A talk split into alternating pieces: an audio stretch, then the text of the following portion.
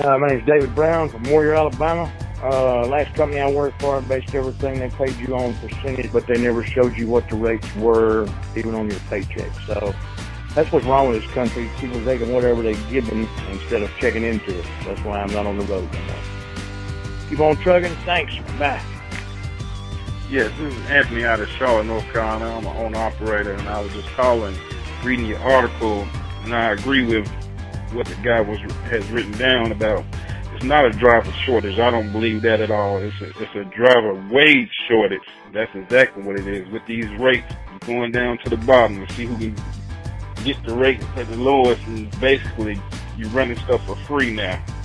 Or some of them. I'm not running it for free, but. Uh, Steve Cooper for Hunks New York.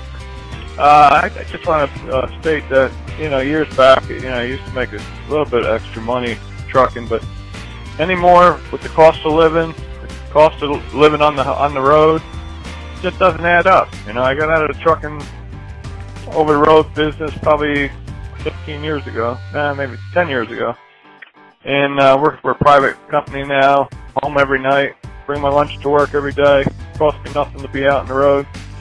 And I'm home every night, and uh, it's just like I said, it's just no no pay and over the road stuff. You know, you, you do it for a passion, but you still got to make a living. Still got bills to pay. Yeah, that's just my comment. I don't plan on getting back into it anytime soon, unless I see a drastic change in the prices, but in the, in the rate rate of pay. Raymond Thompson, Childress, Texas. I've been uh, driving truck and been owner operator. Been doing this going on almost 40 years. Started driving back when I was 18 for family members and relatives. But I just was talking to someone about this the other day, and uh, I know exactly why drivers' wages are stagnant and they're not growing. A lot of it is because of brokers out here getting trucks to haul at cheaper rates than what they should be hauling. When the brokers are charging the, the shippers a lot higher rates, they're taking a larger percentage cut.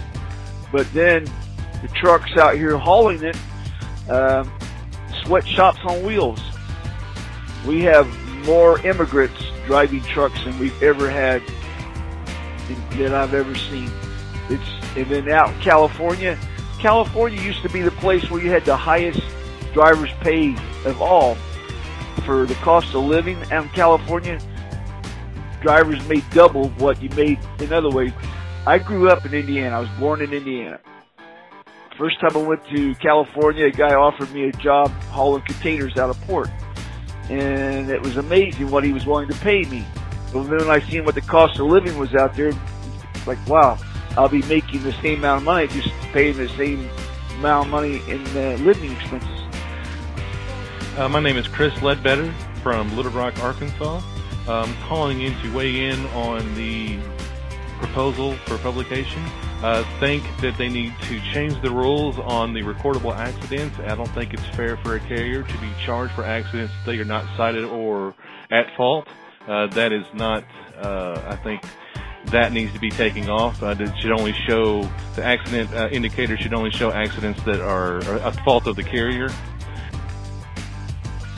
Sam Lister, resident Arkansas City is Little Rock.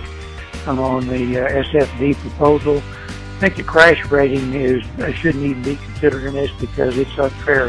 You can be charged uh, in an accident when it's not even your fault and it still goes against your crash rating. So they need to take a look at that very seriously and revamp that before they start putting people on the crash rating indicator. It's Roger Stokes. I'm from Wellsville, Utah. I just uh, thought I'd call and leave a comment. You know, the, the, the way the rating system is now, it, it does not do anything for the one truck operator like me. Just, you know, it, it, uh, hurts us because we only got one truck.